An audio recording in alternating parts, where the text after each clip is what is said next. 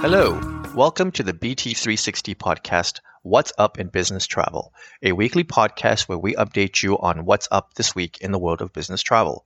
This podcast is great for those who need to know what's happening, all in less than 15 minutes. My name is Ash. Let's get started.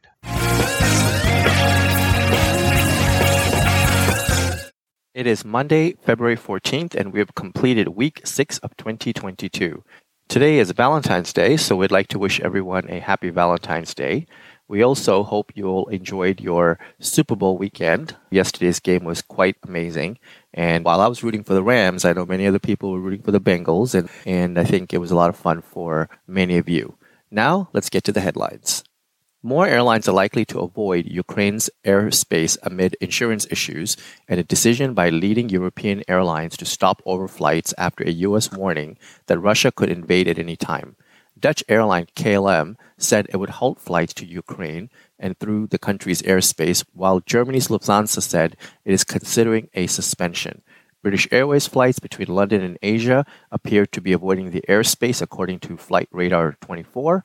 As a reminder, Malaysia Airlines flight MH17 was actually shot down over eastern Ukraine in 2014, killing all 298 people on board. Federal tax documents filed by the Global Business Travel Association in November and now posted on the organization's website show a $5 million payment to former CEO Scott Solombrino paid on his departure from the organization as part of a separation agreement. The revelation was first reported by the company Dime. Scott Solombrino left the organization after whistleblowers, self described as current and former employees, accused the executive of racist, divisive, and derogatory behaviors in a letter to the board of directors dated June 7, 2020. Solombrino was cleared of wrongdoings via an investigation conducted by law firm Paul Sanelli. The tax documents also showed a salary payment of roughly $512,000, which was likely half of Solombrino's annual salary, judging by the compensation level for the role detailed in 2019 federal tax documents, and suggested the organization suspended his salary when placing him on leave. Frontier Airlines and Spirit Airlines, the two largest low cost airlines in the US, have agreed to merge, creating what would become the fifth largest airline in the country. The boards of both companies approved the deal over the weekend prior to the CEOs of both airlines announcing the agreement in New York City. The deal, valued at $6.6 billion, dollars is structured with Frontier Airlines controlling 51.5% of the merged airline, while Spirit will hold the remaining 48.5%. Still to be determined is the name of the combined airline, who will be the CEO, and the location of the airline's headquarters. In similar news, TripActions has reached an agreement to acquire Berlin-based travel management company Comtravo, further boosting its technology offerings and footprint in Europe. The acquisition will combine the number of agents TripActions has in Europe while adding a wealth of regional expertise and inventory, including domestic rail, low-cost airlines, and ancillary air travel supply, according to TripActions. Comtravo, which serves business travel customers in Germany, Austria, Switzerland, and Scandinavia, also has specialized invoicing and VAT technology that TripActions plans to tap. TripActions did not disclose the financial terms of the acquisition, but said its total investment around the UK and Europe over the past year has been more than $400 million. No timeline for closing the acquisition has been announced, but a TripActions spokesperson said it would happen quickly. American Express Global Business Travel during the fourth quarter created a unit called Partner Solutions to bring its relationships with other travel agencies under one banner. It's well known that to serve multinational accounts, GBT partners with agencies in countries where it does not own its own operations. The GBT Partner Solutions staff also is approaching regional travel management companies in the United States. A related September job listing indicated that the group will be focusing on partnering with agencies, especially in the US, SME TMC space. That would further support a significant growth pillar for the business. In materials related to its forthcoming deal to go public, GBT mentioned that GPS, as one of the four levers, will drive growth.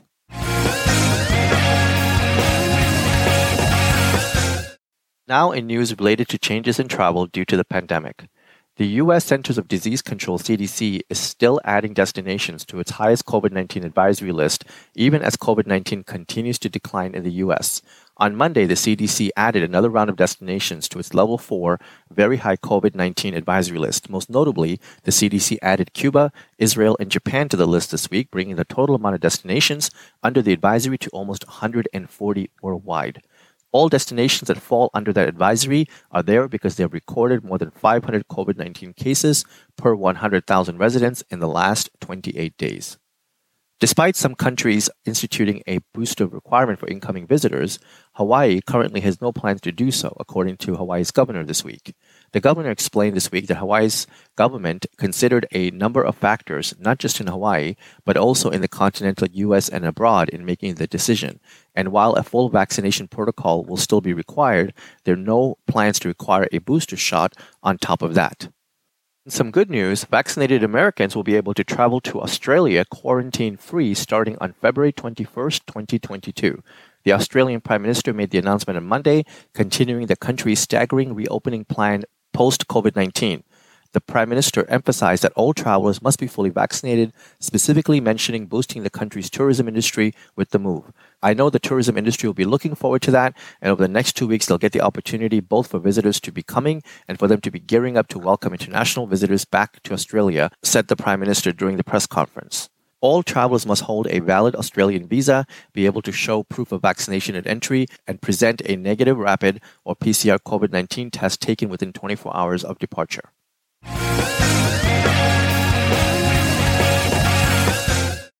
Now in news relating to the return to travel. Starting February 16th, American Airlines is bringing back hot meals for domestic first class passengers after nearly a two year suspension of that service because of the pandemic. This will be the case on flights of at least 3.5 hours. The airline will also be resuming pre departure beverage service on February 16th. Hong Kong based airline Cathay Pacific has restructured its economy fare into three levels light, essential, and flex, the airline announced. The new levels apply on flights departing from markets other than Hong Kong. The airline also began rolling out the new fares by region in September 2021, officially launching for US and Canadian departures on February 8th. The different levels provide for variation of services, including checked luggage, pre selection of seats, upgrades, and loyalty program mileage usage.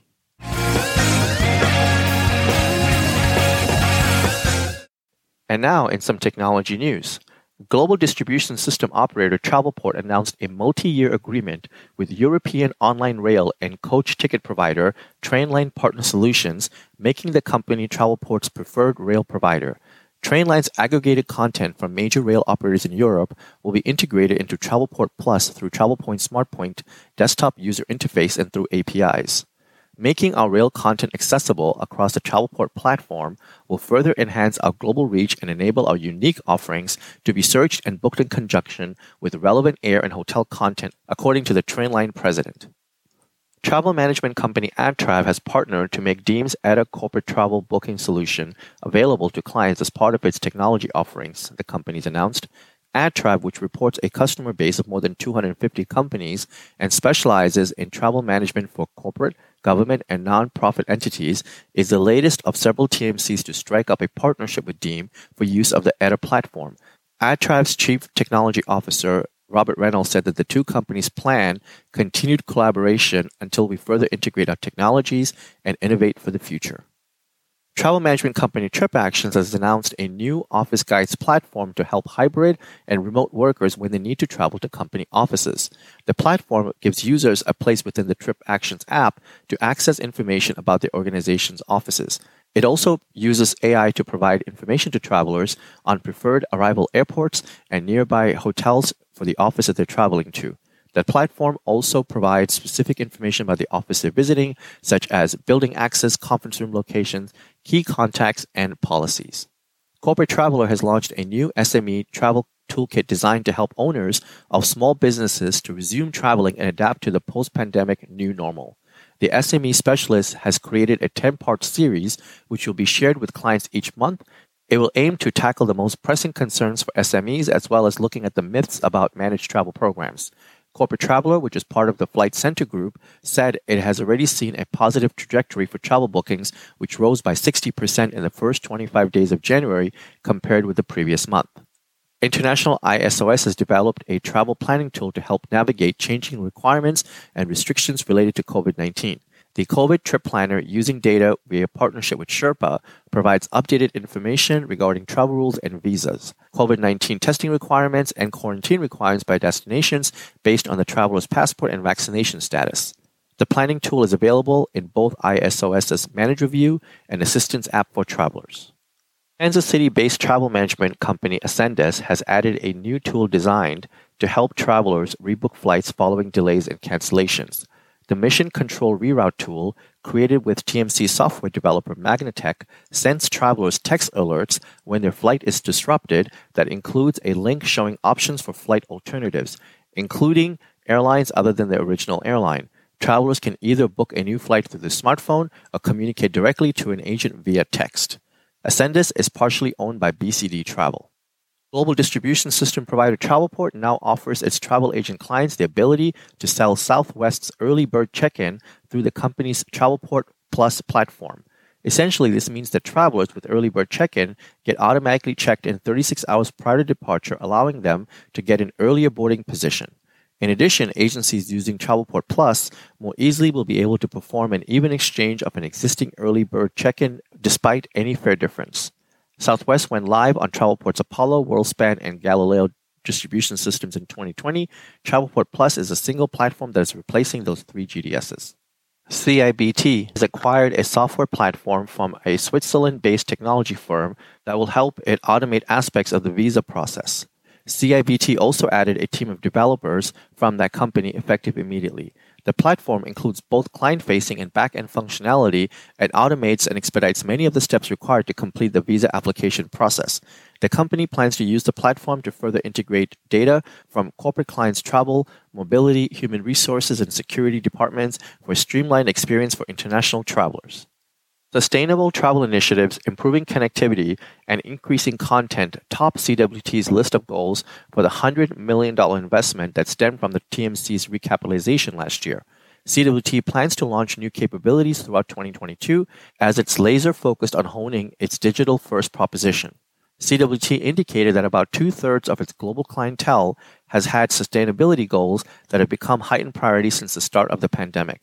So the TMC intends to invest to help travelers and travel managers achieve more purposeful travel and travel programs.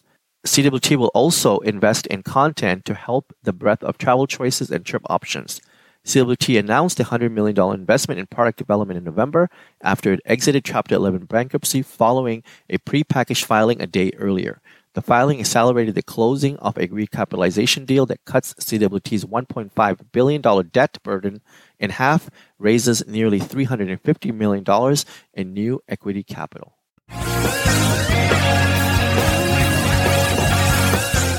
With that, thank you for joining us, and I would like to ask you to tune in again next week on Monday morning to get your weekly update.